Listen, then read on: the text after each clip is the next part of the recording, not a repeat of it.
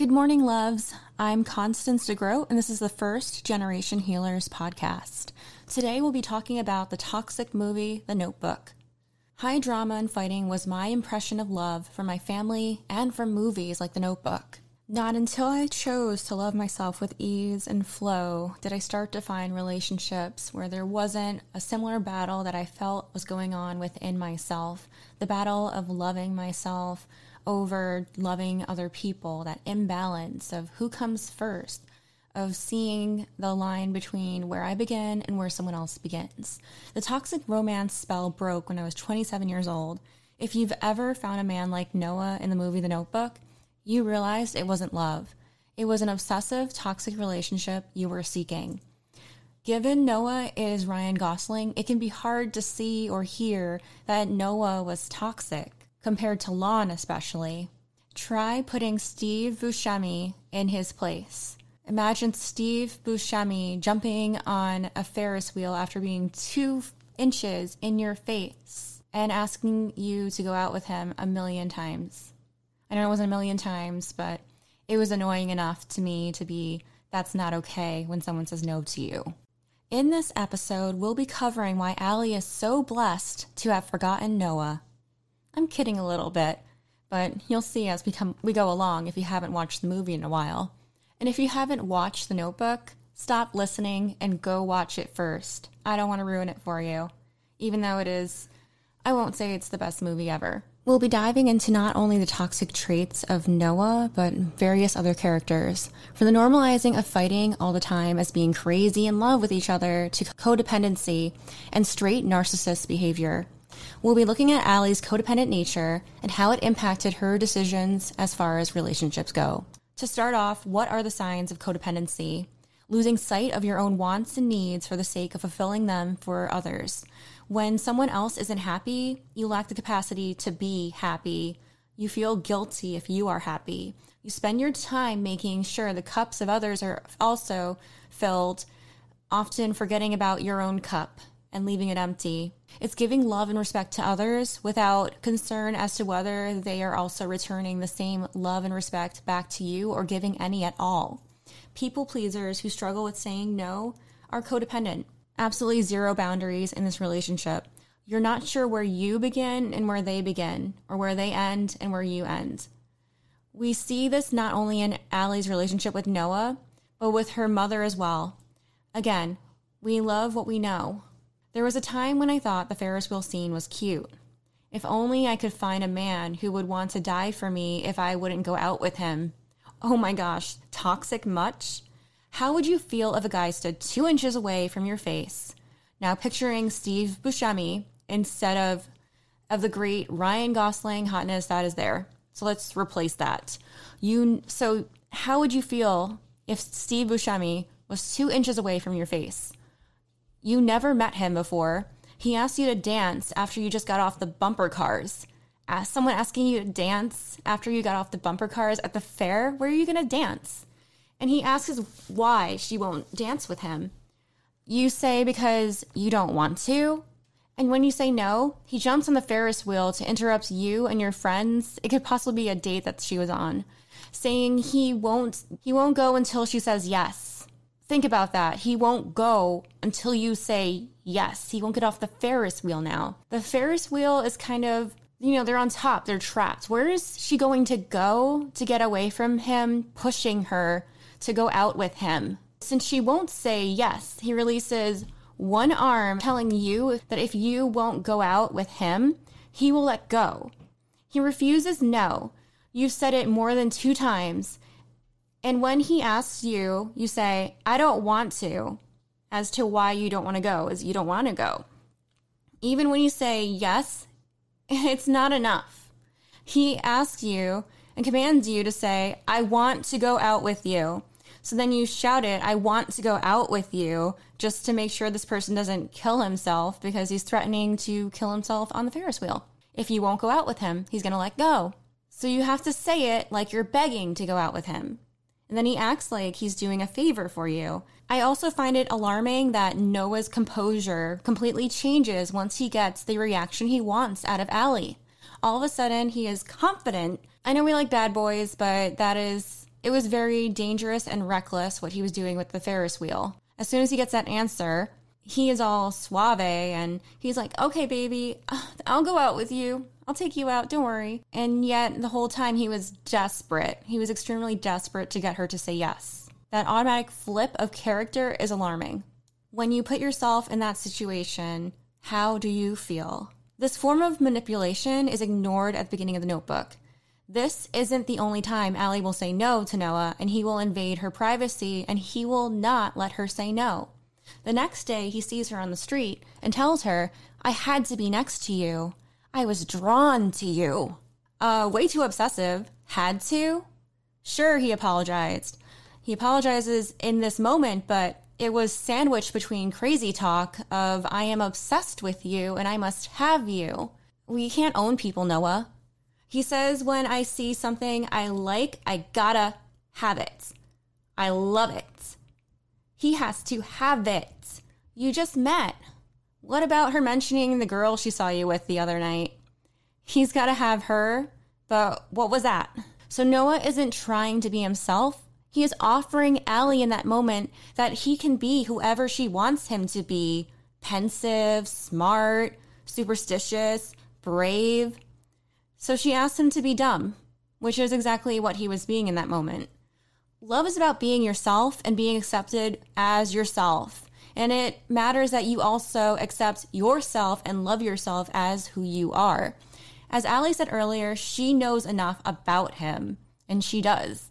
Yet she continues to entertain him. In my opinion, that's not the worst part of the scene. Is that Allie has changed her mind and she no longer wants to go on a date with Noah. But still, he refuses, her saying no. Allie's friend also ignored Allie's wants when Noah is at the theater to meet for a double date. Allie didn't know about it. Noah ends up walking her home after the movie date, and this is where we start to learn about why Allie lets Noah be pushy. She has a codependent relationship with her mother. There is no different differentiation between her as an individual and her from her mother. She uses we instead of the pronoun I when talking about what she is doing with her life. We learn she hasn't had a chance to make any decisions for herself. Mistakes need to be made to learn what we want in life. We have to decide, oh, I don't like that, then I like this. But instead, she only knows the likes and wants of her family. Her life has been heavily controlled. And as a trust exercise, Noah has Allie lie in the road with him at night to watch the traffic light change colors. Not only is it not romantic in any form, his immediate reaction is she doesn't do what she wants. Does she really want to lie on the road with you, or is this another need of codependency to please others? So when Allie asks what happens when a car comes while they're lying on the road, he says, We die, and then tells her, Just relax, trust. You need to learn to trust. She says, okay, couldn't we have done like a different trust exercise? Or couldn't she have gotten to know you, Noah, and be able to trust you in general as an actual form of learning trust? Noah could have just gone behind her and told her to let herself fall and he'll catch her like the usual trust exercise. This was extreme. It was dangerous, again, falls into the bad boy category, and as usually, the whole reckless Noah. Noah mentions as he reads the story to older Allie how they rare they rarely ever agreed on anything and fought all the time. Does that sound healthy at all? Their physical fights and name calling are just watered down as crazy in love with each other, which is far from love. I mean, we're putting two words that aren't even the same thing together. So, how Noah says that's what we do, we fight. Crazy in love also is an oxymoron. So when they break up, the way Allie thought things would just be back to normal after she broke up with Noah, that's toxic. You don't break up with someone and get back together and break up and get back together again and again and again and again. It creates a trauma bond, is what it's doing. It's creating this cycle that is similar to a cocaine addict getting their fix. You're getting a high and a low, a high and a low. And as we know as human beings, that high and low is addicting as fuck.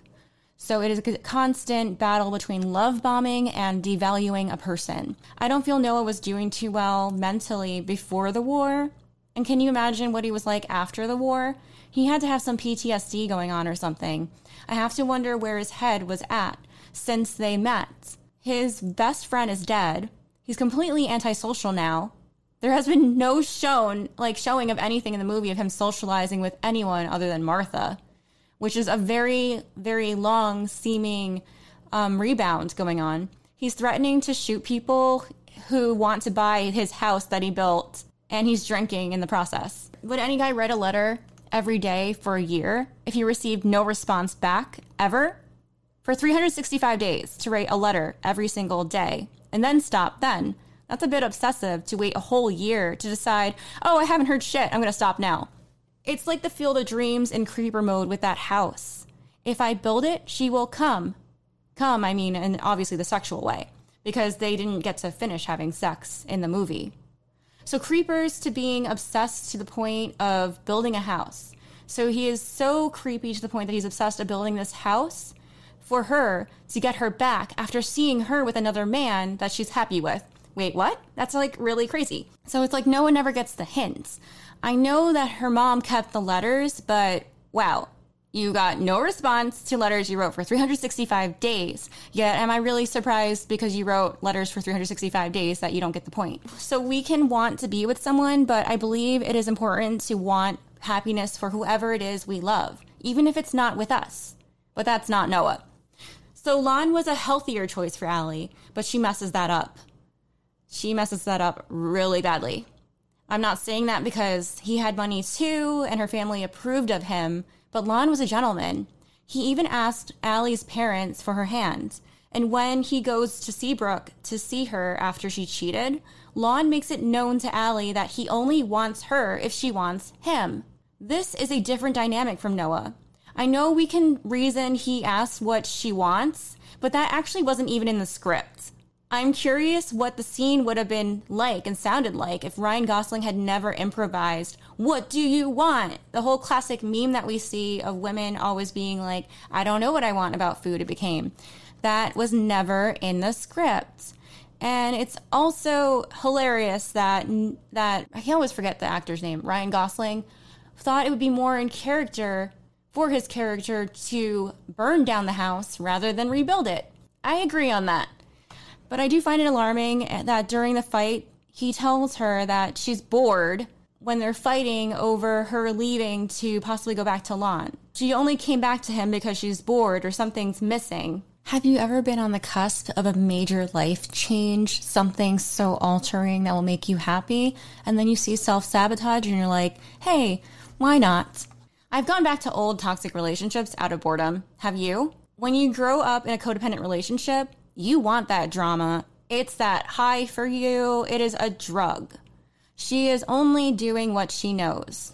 You want the feeling on the edge of when the next fight is. It's awful to be in that fight, but you're just so used to it. I feel like Allie self sabotaged herself in this situation. I also find it alarming that Allie points out that it's like she's a separate person from Lon, but enmeshed with Noah. But she goes with Noah. The concept of two become one is cute, but being individuals is important to a healthy, dynamic relationship with growth. You have to differentiate from each other. Yet in Hollywood, we're always, oh, I feel like I am just one with him. I feel like we're one person. You don't want to be one person. That's unhealthy. When you rewatch the movie, you'll notice Allie doesn't always want to, to be read to. But as usual, Noah doesn't take no for an answer. Whether we realize it or not, it's not that we like Noah because he's a good guy compared to Lon. We like Noah because he's an obsessive bad boy character who is reckless. Noah jumps off the bus and through traffic to go after Allie when he sees her when he goes to, oh, what's that town? Um, it's in South Carolina. I can't think of it. But he sees her on the road and he just jumps off the bus, goes through traffic, almost gets hit, hit by cars just to look through a window and see that she's with someone else and happy. It's not attractive in a long term sense. Do you really want to deal with someone that's always being reckless in a relationship? I don't. Even the director picked Ryan Gosling for the role because traditionally he plays dark roles and it just seemed believable that he would be this obsessed with a girl. Even Ryan Gosling concedes this point Basically, this is a guy who you know writes 365 letters to a girl he barely even knows. He told Canada's Tribute about a minute into the interview, and then builds a house for her and essentially pretends like he lives in it with her, you know? And in any other movie, this guy's gonna get locked up. But she thinks it's romantic, which really pretty much puts it into perspective, I think. This is usually the concept of a horror flick where the girl's gonna get murdered. Yet she doesn't. Even worse. She stays with him forever and he tries to make her remember who he is. As some other romance coaches will point out, but honestly, I just think it's a movie. The idea of huge gestures as love is unrealistic. I get it, but it's a movie. The thing is that some of us take movies too literally, and it would be nice to see a sense of what actual healthy love looks like so that people know what it is, in case they've never been in that situation and they grow up in a toxic relationship. Just saying my perspective. I'd love for you to share this with any of your friends and rewatch the notebook with them and tell me what you find and think. Because, yes, I didn't point out everything. I could even go into how I don't approve of relationships happening after cheating. That's my thing. You cheat, you're out. So that was not the case with Lon. He was okay with it. I still think Lon was a better option. And I'm looking at it from she should have never gone back to town to go see Noah why go back into something that, you know, was toxic? But she had a hard time seeing that. The film isn't completely bad or good. I will give it that. There were these um, mummies found a while ago, and it was actually mentioned in The Boys that were found dead together in each other's arms. Okay, cute concept, I guess. That's in the notebook. It's not realistic, also, in another term. I mean, when I think about ancient times, the things they did to make sure that everything went with them when they died, she probably was killed to go with him in that burial death and they were put together like that. Back then, if your husband died, often you were killed off too. So, without a clear idea of what is too much good or too much bad, we choose unhealthy dynamics. We don't know how to be balanced. And unless you explore too much good after too much bad or too much bad with too much good, you're not going to know what healthy looks like. And that is completely normal, just so that you know that. And that is just the way life is. We are always exploring extremes to figure out our balance. So someone can be too giving and helpful, almost parenting us in a relationship. That can feel like crossing boundaries. Some people like that shit. I don't want that. So, as someone can feel unavailable and not present around us is also an issue. That is another extreme is feeling abandoned in a relationship. So, neither is good, and we'll be covering what is in an upcoming podcast on Pandora's Box, where we explore the extremes of the seven deadly sins. Because, yeah, as bad as they are bad, you can go the opposite direction and it can be toxic too. Good isn't always good. So I'll leave you with that to think about. Rewatch the notebook and let me know what you think.